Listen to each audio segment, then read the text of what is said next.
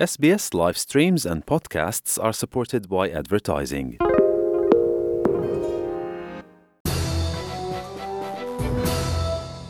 Il-Kummissjoni Ewropea ddeċidiet li tieħu lil Malta fil-Qorti tal-Ġustizzja tal-Unjoni Ewropea fuq il-bejgħ tal-passaporti lil investituri sinjuri.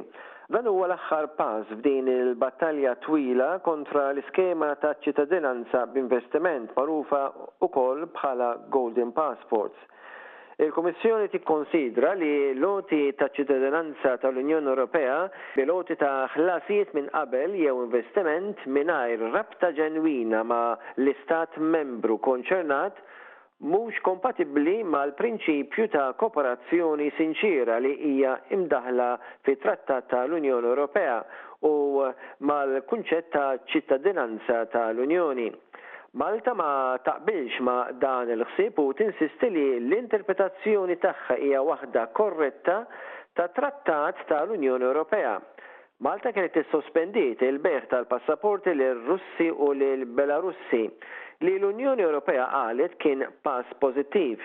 Iżda qalet ukoll li r-risposta ta' Malta mhux sodisfaċenti b'mod biex tindirizza t-tħassib tal-Kummissjoni. Malta hija l-uniku Stat Membru tal-Unjoni Ewropea li baqa' li topera skema bħal din. Malta tinsisti li din hija kompetenza nazzjonali u li Malta qed timxi mal-kundizzjonijiet u limiti definiti mit-Trattati u l-miżuri adottati.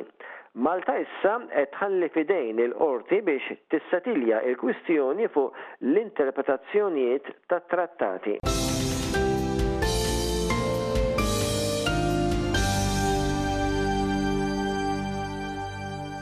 Il-Ministru għall-Enerġija Miriam Dalli qalet li fil-jiem li ġejjin għandhom jitħabbru reviżjonijiet fil-mod kif jinħadmu l-kontijiet tal-elettriku mill-kumpanija Arms. Dalli qalet li sar xogħol estensiv l-aħħar xhur li jkopri l-aspetti tekniċi u legali biex tkun indirizzata dik imsejħa anomalija legali. Fil-mod kif l-ARMS taħdem il-kontijiet tad-dawl u l-ilma, qalet kien hemm bżonn bidla radikali fl-aspett legali u tekniku. Il-Ministru Dalli qalet li minkejja l-isfidi, il-Gvern qed jiżgura li l-poplu jiġi megħjun permezz ta' assistenza bla preċedent. Qalet li l-Gvern, qed jimplimenta l-reviżjonijiet anki għalkemm Malta, bħal pajjiżi oħrajn, qed tiffaċċja sfidi bħala riżultat ta' l-invażjoni Russa fl-Ukranja. Sadanittant, il-Partit Azzjonista wkoll irreaġixxa għal dak li qalet il-Ministru Dalli.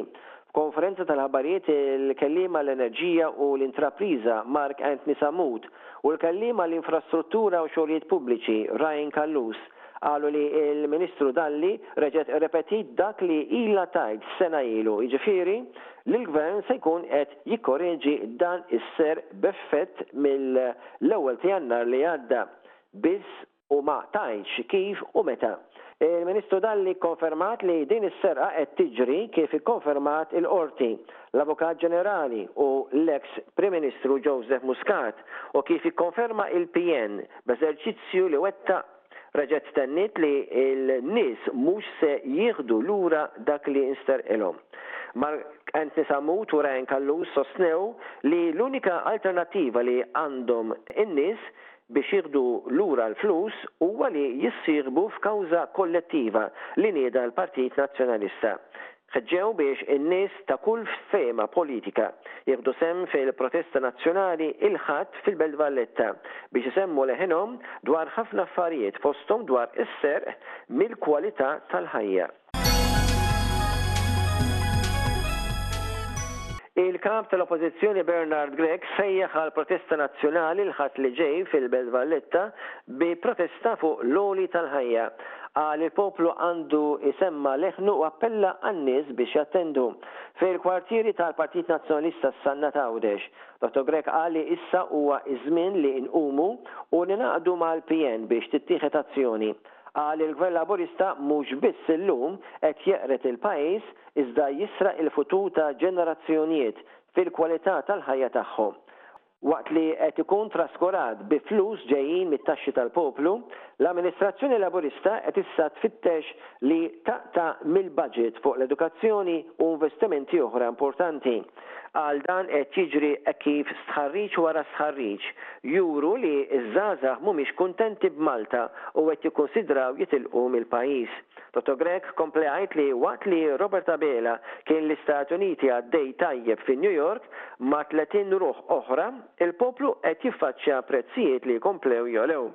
Il-Kap tal-Oppożizzjoni qal li nies li ħallsu għal tixħim għal l-għoti ta' liċenzji ta' sewqan, meta ma kinux kapaċi jsuqu fit-toroq, biex issa t-toroq tal-pajjiż saru iktar perikolużi.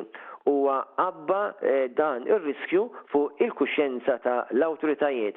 Grech qal huwa assurd kif il-Gvern għadu ma ħax azzjoni kontra Ministru allegatament involut li ismu ma ssemmiex. Fil-Qorti tressqu tliet uffiċjali ta' Transport Malta akkużati b'dan l-iskandlu.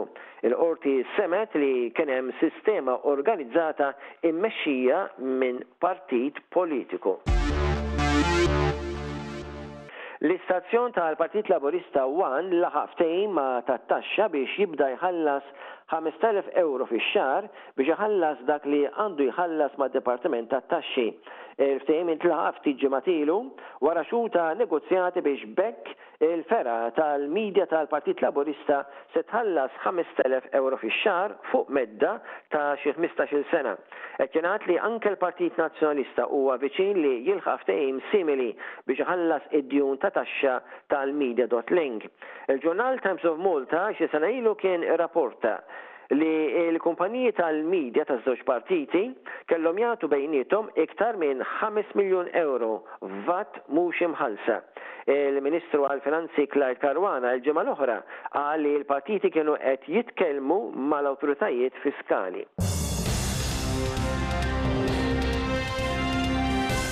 Raġel ta' 71 sena mill-Belt Valletta ammitta fil-Qorti li hu ħati li bagħat ittri li fihom Theddid lil membri tal-Oppożizzjoni, Beppe Fenech Adami, Carol Aquilina u Ryan Callus, lill-eks Deputat Jason Azzopardi, lill-President ta' l-NGO Repubblika Robert Aquilina u l-opinjonista il-Professur Kevin Cassar.